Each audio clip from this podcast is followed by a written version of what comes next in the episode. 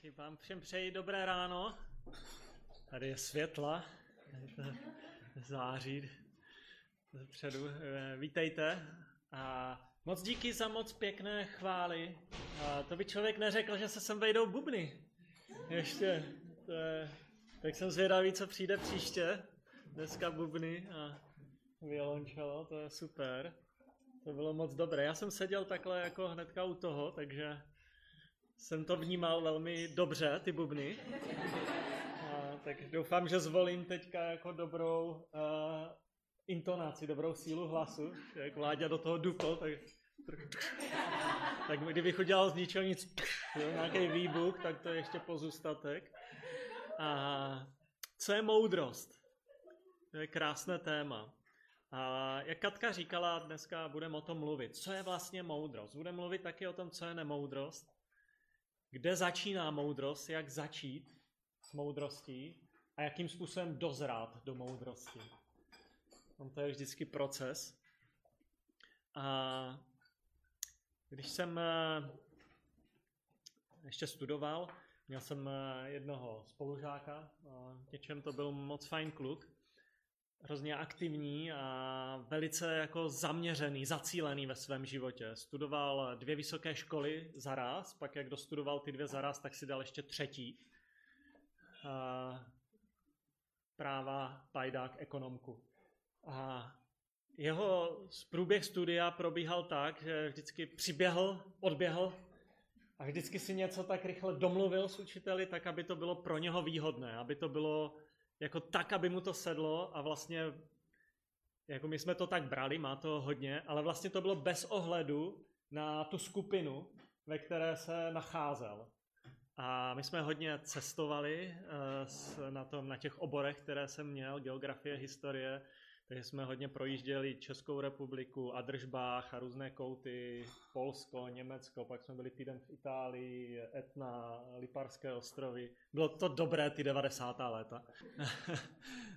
a, a, a vlastně tady ten kamarád, jako vždycky, když jsme někam přijeli, přijeli tak vlítl a našel si ten jako nejlepší pokoj, který tam byl. Vždycky jako první tam vlítl. A vždycky byli to tam a tam a, a pak já budu bydlet tam a hotovo. a myslíte si, že je úspěšný v životě? Že je moudrý? Je úspěšný. Je úspěšný. Myslíte, že mu fungují vztahy? Některé věci, které se naučíte dělat, když je uplatňujete v mezilidských vztazích, blízkých vztazích, tak to nefunguje. A je to taková směs, že? Jako by člověk řekl, jako dotáhl to daleko, je to, je to moudré, byl chytrý. Dokáže, dokáže žít v tomhle světě tak, aby, to bylo, aby se to vyplatilo. Ale je to moudré, je to moudré pro vztahy.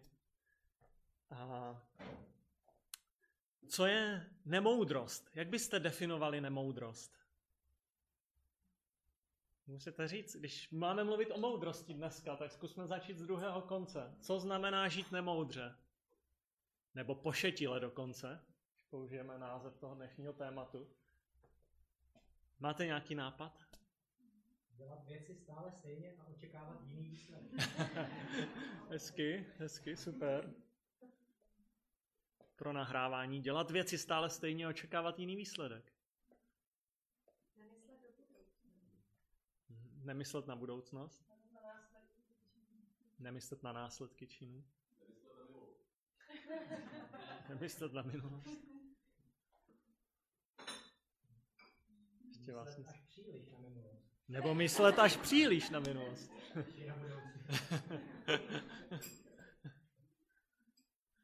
Takže jako by zaznívalo, že buď málo nebo příliš, je nějaká míra uprostřed. Ještě vás něco napadá o nemoudrosti v našem životě?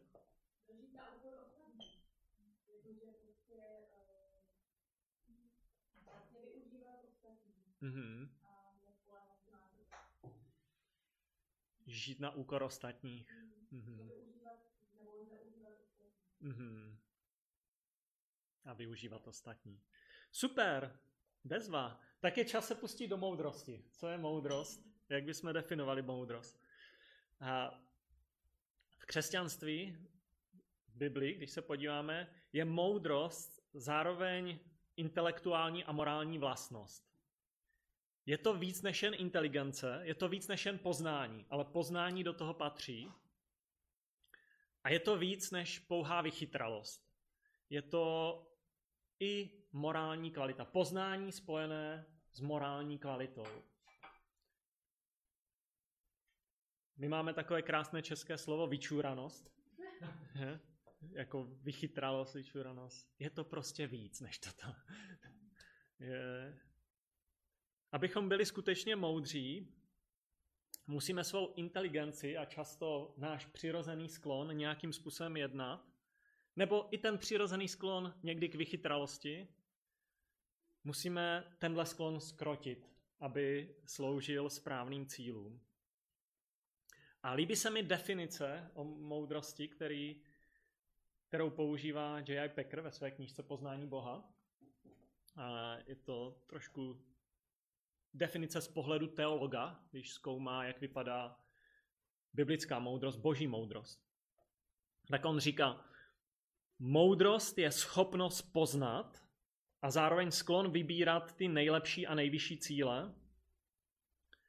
Takže poznat a vybírat ty nejlepší a nejvyšší cíle v životě, ale zároveň k tomu používat ty správné prostředky k jejich dosažení. Správné prostředky k jejich dosažení.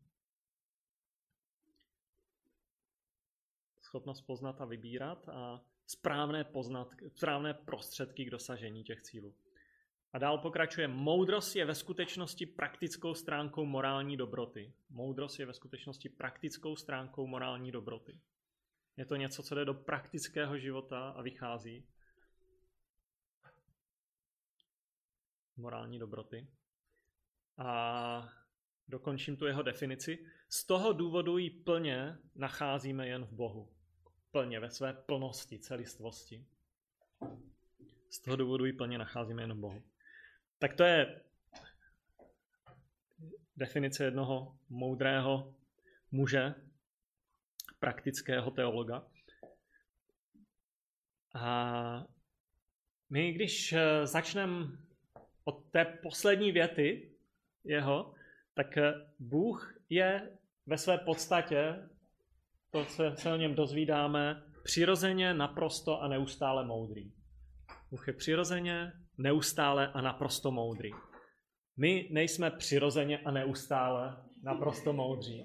Možná si to myslíme o sobě a doufám, že rychle zjistíme v tom případě, jestli si to myslíte, že to tak není, protože to je počátek moudrosti, zjistit, že to tak není, že jsem moudrý. A moudrost je esencí, podstatou božího charakteru. A lidé, co měli poznání Boha v minulosti, v historii, a postavy z starého nového zákona, často tohle vyznávají. V knize Job například vyznání o Bohu má moudré srdce a ohromnou sílu. Opakuje se tam několikrát, že s ním je moudrost a síla. Stejně Daniel. V něm je moudrost a obrovská síla. Že skloubí se jak moudrost, tak vlastně mocí dosáhnout, síla jí dosáhnout. A v Novém zákoně často čteme jedinému moudrému Bohu budíš zdána chvála čest a tak dále, Římanům 16.27. Takže to poznání, které lidé měli a jejich vyznání bylo, s Bohem jde moudrost. A když jsem u něj, jsem schopný získávat moudrost. A také máme spoustu výzev, a modliteb, abychom my se snažili tu moudrost najít v životě, uchopit. A například Efeským 5, 15 až 17. Nežijte jako nemoudří, ale jako moudří. Rozumějte, co je boží vůle. Koloským 1, 9. Abyste byli naplněni poznáním jeho vůle ve veškeré moudrosti. Takže na jedné straně se dozvídáme, Bůh je moudrý, přirozeně, naprosto neustále a na druhé straně a, usilujte o tu moudrost. Setkejte se s tou moudrostí. A myslím si, že protože Bůh je moudrý, touží potom, abychom my žili moudře v tomhle světě. Abychom dělali dobrá rozhodnutí. Ne někdy, ne v budoucnu, ne po smrti, teď a tady.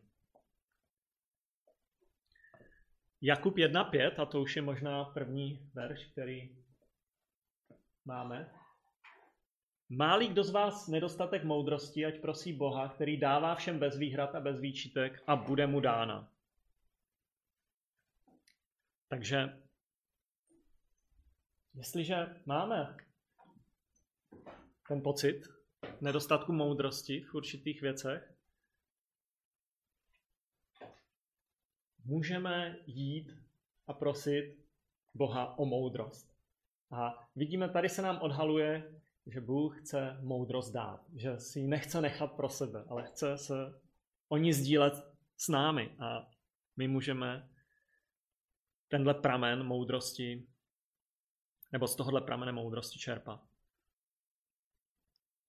A zkusíme si popsat teďka trošku, co je ta moudrost. Už jsme o tom trochu mluvili, ale podíváme se ještě do jedné pasáže. Víme tedy, že je tady moudrost, která je dosažitelná. Teď se podíváme, jaká je ta moudrost, která je dosažitelná, a pak se podíváme na to, jak ji dosáhnout. Takže Jakub 3, 13, 18. Tady ještě více vidíme, jaká je ta moudrost z božího pohledu. Je to jedna z jako, eh, důležitých pasáží v Novém zákoně o moudrosti. Jaká je ta moudrost božího pohledu a jak, jaký je její opak, jaký je kontrast k téhle moudrosti. Takže můžeme si to přečíst, tady tu pasáž. Kdo je mezi vámi moudrý a rozumný, ať ukáže své skutky dobrým způsobem života v tichosti, kterou dává moudrost. Máte-li však v srdci hořkou závist a svárlivost, nechlupte se moudrosti a nelžete proti pravdě.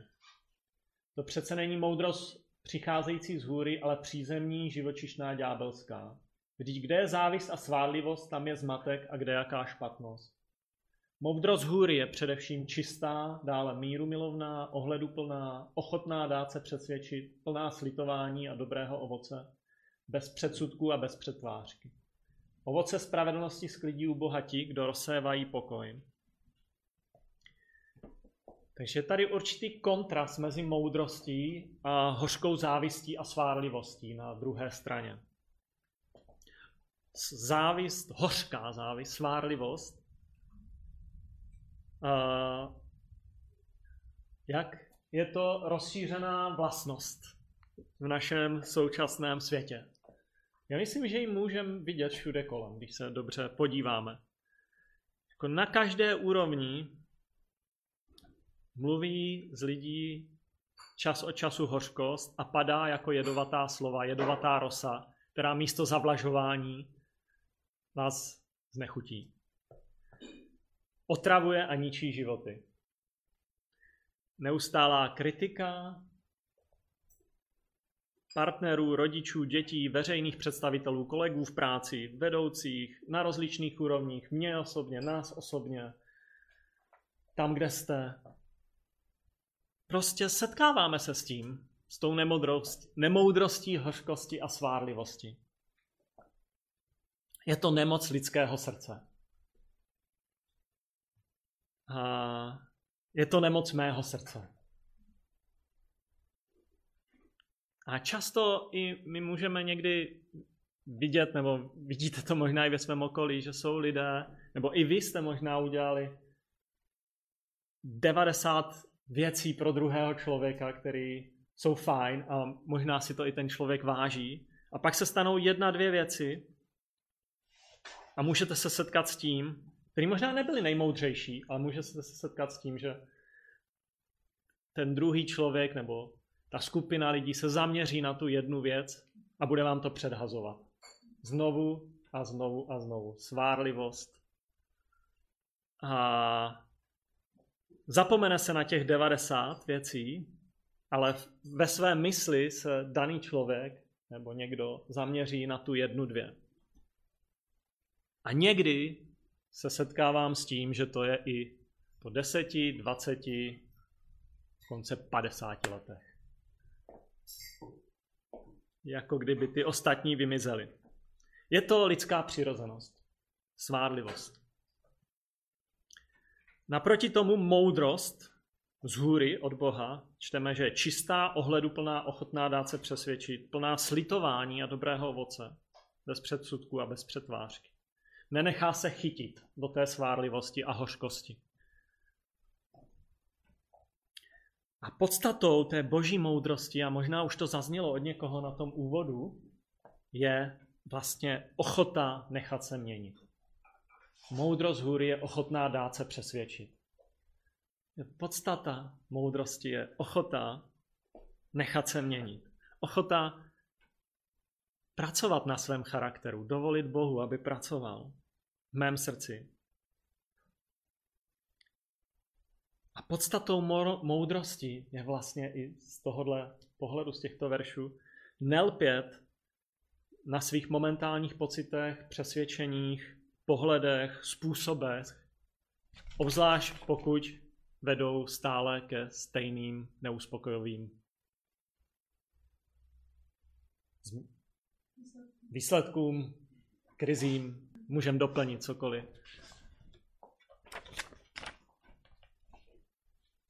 Podstata moudrosti je dovolit proměnu. Což se velmi často děje právě ve vztazích skrze druhé lidi. A nemoudrost, když vezmeme zase ten kontrast, není ochotná naslouchat. Že? Dělá věci stále stejně, není tam rozvoj a proměna. Lví na, lpí na svých pohledech, jakoby zamrzla. Moudrost, tady jsme četli, že je tam ohleduplnost, je čistá ohleduplná, je tam přemýšlení o druhých, není bezohledná. Moudrý člověk si uvědomuje, co jeho slova vyvolávají v druhých lidech. Nechce mluvit bezohledně.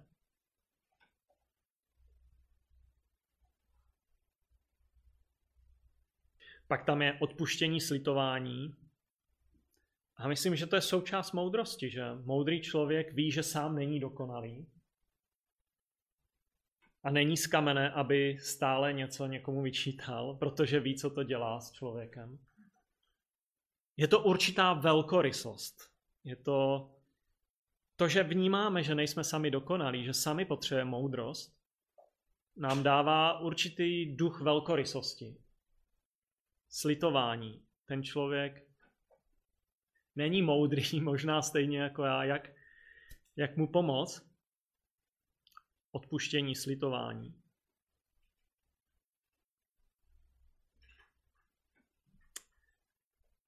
A nakonec jsme tam četli, není tam přetvářka, vede to ku pokoji. Nemoudrost nevede ku pokoji. Nemoudrost přetřásá sváry, křivdy. A je to, je to hořké. Moudrost vede ku pokoji. Tak to je takový letmý popis moudrosti. Dalo by se na tom strávit mnohem víc času, ale jenom pro tu představu, jak, jak třeba jeden ze základních novozákonních textů popisuje moudrost. A já jsem to zhrnul do té jedné věty, že z tohohle textu podstata moudrosti je dovolit proměnu. A já jsem říkal na začátku určitou ilustraci jednoho mého spolužáka a vybavuju si další jako klíčový, klíčovou ilustraci, když jsem si to připravoval, tak mi přišla na mysl od lidí, kteří napsali knížku Když se život obrátí na ruby. Manželé Smilkovi. A je to neuvěřitelný život plný moudrosti z mého pohledu. A Lidie před 25. rokem zjistila, že má zhoubný nádor. Byli manželé, měli jednu malou dceru. A je to vzácný druh nádoru, který se přesouvá v tom těle z různého místa na druhého v těch 80. letech to nebylo tak proskoumané, takže se hodně zkoumalo, co to vlastně je. Bylo to úplně v Čechách výjimečné, nebo v Československu tehdejším. A, a je, stále je naživu, když samozřejmě se to na tom zdraví podílí. Stále má ten nádor, ale když, si, když vezmu ten život těch dvou lidí, a který je popsán uh, také v té knize, když se život obrátí na ruby, kterou vydali asi před třemi roky, tak eh, je tam přesně to, co jsme četli. Ohleduplnost vzájemná. Ochota se měnit. Ochota změnit svoje plány pro život. Podřídit se jeden druhému. Manžel byl doktor, je doktor stále. A jakým způsobem on se podřídil té situaci, kterou bral, že to tak je, že to prostě pán Bůh dal do jejich života. Byli oba věřící v té době, kolem tého 25. roku jejich života. Žádné kalkulace, žádné úniky, žádná snaha vyvázat se z té nepředpokládané životní situace, té těžké životní situace.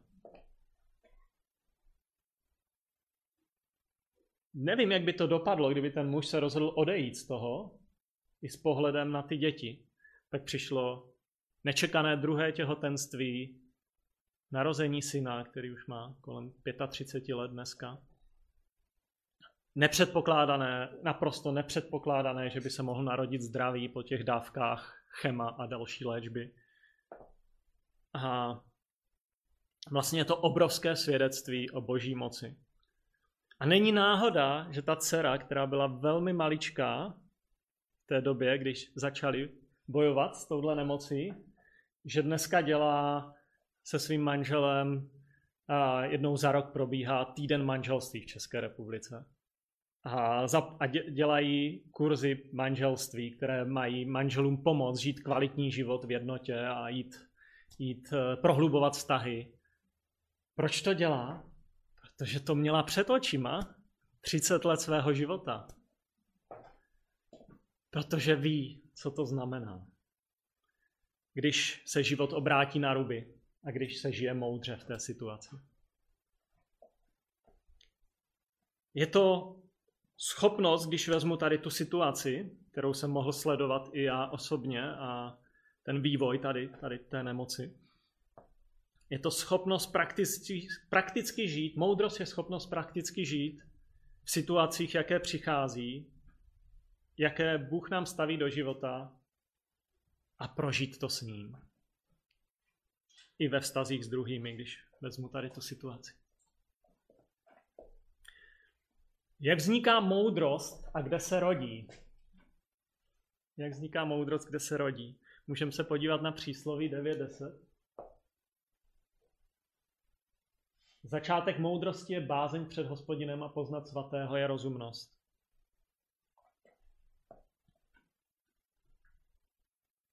A ještě další verše v příslovích. Kniha příslových je nabitá moudrostí a, a přemýšlením o moudrosti. Jsou tam pasáže jako moudrostí a kázní pohrdají pošetilci, nebo přísloví 11 vás pokornými, umírněnými je moudrost. Takže počátek moudrosti je určitá bázeň, pokora, takové spočinutí před hospodinem, Bohem. A vlastně skutečnými vlastníky boží moudrosti se stáváme tehdy, když vezmu tu knihu přísloví, když získáváme právě to měkké, poučitelné, pokorné srdce. A můžeme to ilustrovat na jedné postavě ze starého zákona, a pak se podíváme i na jednu postavu do nového zákona, respektive na setkání Ježíše s Petrem při rybaření. A Můžeme se podívat na Abrahama, na klíčovou postavu starého zákona, klíčovou postavu pro židy, křesťany a později i muslimy, protože oni určitým způsobem se inspirovali ve starém zákoně. Abraham je ve všech těchto kulturách a velkých národech brán jako praotec víry, jako někdo, koho je třeba si vážit, ctít, kdo je kdo je hoden úcty, protože od něho pochází ten rod. Ať už to je Izrael, ať už to jsou Arabové, tam je Izák, jeho syn, Ezau, Edomci, Arabové. Je tam určitý vývoj i historicky vysledovatelný. Aha.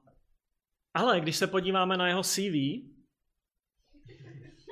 co by si napsal na CV, kdyby se hlásil o uh, post prezidenta nebo senátora, jako kmet, to je na, na 40 let, ne? Jsou tyhle posty, nevím, jestli a i prezident, a i senátor. Co by si tam napsal? Jsou tam pozitivní věci, jsou tam negativní. Je to mix cností a necností. Já se zaměřím nejdřív na ty necnosti v tom CV. On by si tam musel napsat, já jsem byl člověk slabé morální odvahy. Já jsem vystavil svoji manželku dvakrát situaci, která byla naprosto ponižující a já jsem selhal. On dvakrát z důvodu, že se bál sám o sebe, jako dal manželku k dispozici jak egyptskému králi, tak pak Abiel Melekovi králi v oblasti dnešního Blízkého východu. Protože se bál, že by ho mo- mohli nějak zabít, protože byla krásná a bál se, že by ho odstranili, kdyby řekl, že je její manžel. Dovedete si to představit? Jako dát, dát někoho, kdo je vám takhle blízký, v šanc úplně jinému člověku, jiné kultuře doslova, jinému muži a díky tomu se sám jakoby získat ten pocit sebeochrany, ochránit sám sebe. Jak by vám v tom bylo? Jak, jak mu v tom muselo být? Jo? Chránil svoje bezpečí příliš. Nebyl to přirozeně člověk se silnými zásadami a smyslem pro zodpovědnost. Byl zaměřený úzce. Znovu a znovu udělal uhybný manévr v životě. A, a potřeboval se učit nepodléhat lidem. Nedělat ukvapená rozhodnutí nepodléhat tlakům, ale prožívat svůj život v blízkém vztahu s Bohu. Začít důvěřovat, že ta sebeochrana není sebeochrana, ale boží ochrana. Abraham ze začátku příliš spoléhal na svoji moudrost. Na ten kalkul, na to svoje vlastní poznání, co v té situaci je dobré. A dělal psí kusy.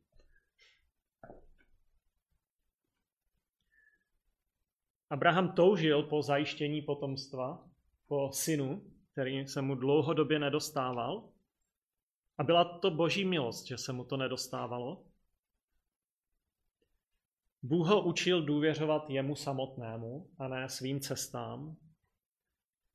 A on, on se snažil, že? On eh, prostě udělal to, že měl dítě se služkou místo se Sárou, se svojí ženou podlehl znovu tlaku lidí i své ženy. A pak eh, znovu toho Ezau, Ezau, říkám to dobře? Ne, to nebyl Ezau. Izmael, Ezau už byl s Jakobem. Pak toho Izmaela vyhnal s tou služkou. A,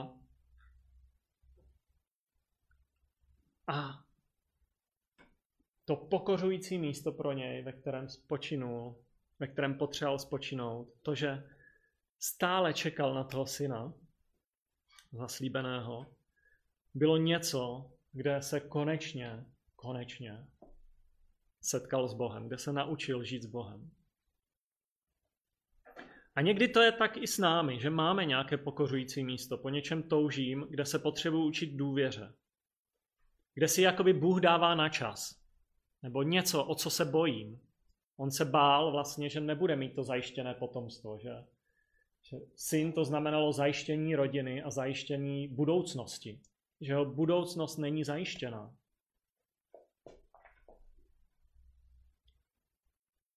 A nakonec čteme krásné věci v Genesis 15 a 17, můžeme si je půjčit v jeho životě. U tohohle člověka slabé morální odvahy, který neustále tam měl tu svoji sebeochranu,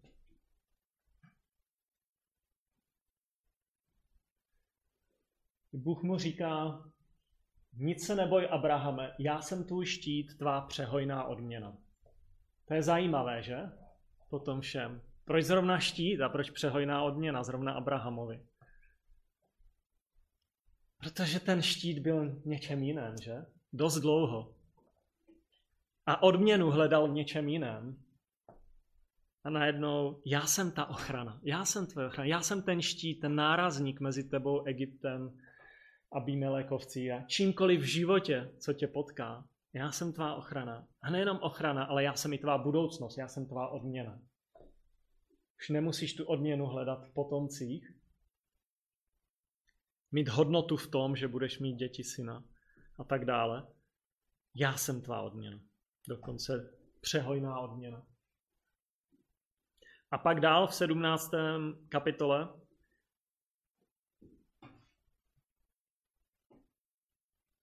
Já jsem Bůh všemohoucí, choď stále přede mnou, buď bezúhoný.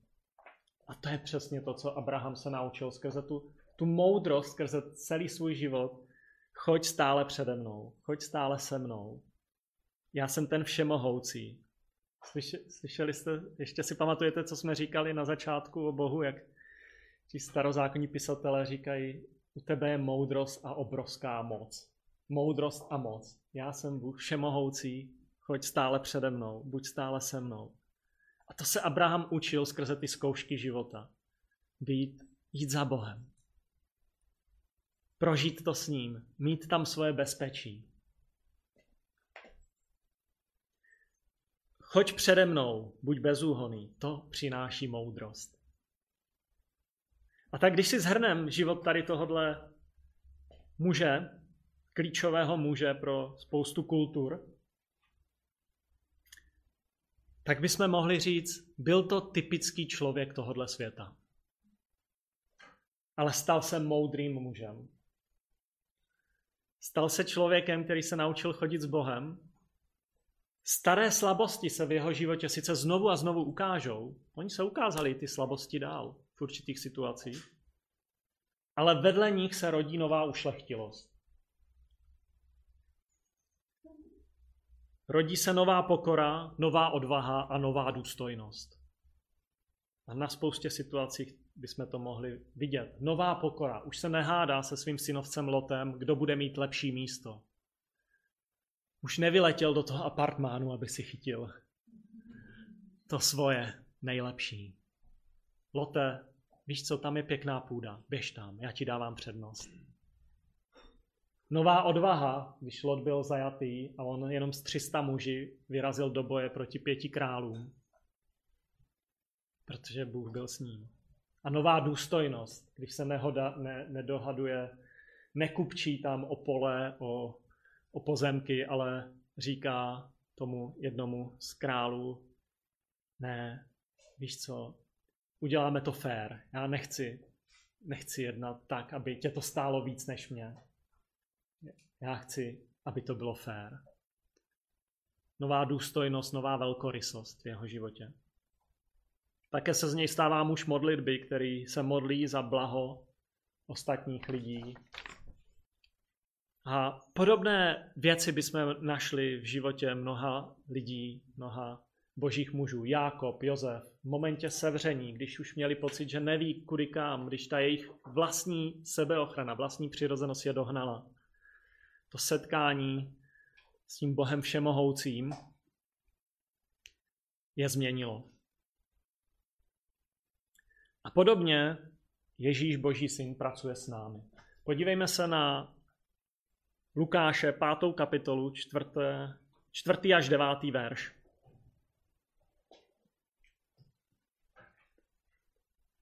Je to stejné i v našich životech.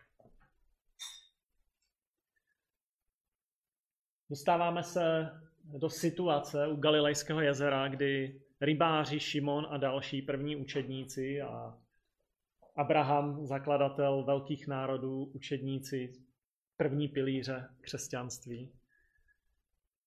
A vyčerpaní po celonočním lovení, když nic nechytli, se vrátili na břeh. A Ježíš říká, Ježíš si nejdřív vyžádal loďku Šimona, Petra, to si říkám, dobrý, po celé noci jsem unavený a teď mi někdo chce, dej mi loďku a ještě tady počkej. Dobrý, dal, dal mu ji k dispozici, ale tím to neskončilo. A podívejme se, co hm, přichází dál. Když přestal mluvit, řekl Šimonovi, zajď na hlubinu a spuste sítě k lovu. Šimon mu odpověděl, mistře, namáhali jsme se celou noc a nic jsme nechytili, ale na tvé slovo spustím sítě. Když to učinili, zahrnuli veliké množství ryb, až se jim sítě trhaly. Dali znamení svým společníkům na druhé lodi, aby jim přišli na pomoc. Oni přijeli a naplnili rybami obě lodi, že se až potápěli. Když to Šimon Petr uviděl, padl k Ježíšovi nohám a řekl, odejdi ode mne, pane, vždyť já jsem člověk hříšný. Nebo jeho i všechny, kteří s ním byli, pojal úžas nad tím lovem ryb. Tady ta situace nám popisuje kontrast vlastně mezi zbytečnou námahou a mezi tím, když člověk jedná moudře podle boží vůle, podle boží rozvahy. Jakoby zbytečná námaha versus chození s Bohem. A jak jsme říkali, Petr a další, únava po noční šichtě, Ježíš vyučuje zástupy z jeho lodi, ještě mu říká, vyjeď, hoď sítě, což bylo nesmyslné z hlediska rybaření. A já myslím, že Petr musel v tom prožívat ten mix nedůvěry a důvěry, že se to v něm muselo úplně točit ze všech stran. Obrovská únava, pamatuju si, když jsem pracoval přes noc pekárně, jako student jsem si vydělávali na nočních šichtách, už jsem se těšil, až ten autobus dojede, až padnu do postele a na nic jiného jsem nemyslel. Kdyby mi někdo řekl, hele, druhá směna, důvěřuj, důvěřuj mi, bude to lepší než ta první. Sorry. Jsi blázen? Nebo co? Já myslím, že všechno v Petrovi muselo křičet. To je fakt nemoudrý. To snad nemyslíš vážně ale jenom z určité úcty, možná už po několikáté to ráno překonal sám sebe a svoji přirozenou tendenci a vyrazil na to moře, nebo na to Galilejské jezero. A boží moudrost a moc se v tom okamžiku znovu projevila. Najednou obrovské množství ryb nečekaně z hlediska lidské přirozenosti, eh, zkušenosti, dovedností a tak dále. Boží moudrost je více o vztahu, než o našich dovednostech, než o tom lidském kalkulu. A Ježíš ukazuje, když budeš se mnou, můžeš jít mnohem dál. Můžeš jít mnohem dál, než jsi zvyklý, nebo mnohem dál, než jsi šel do posud. Nemusí to být vždycky příjemné. Pro Petra to nebylo příjemné to ráno.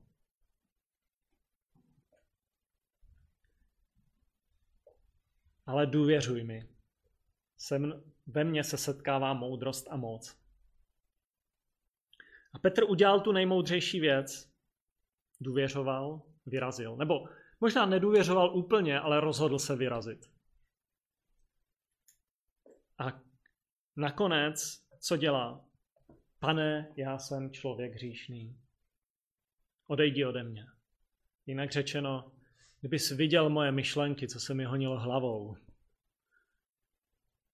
Než jsme vyjeli, já tě, já tě nejsem hoden. Já tě nejsem hoden.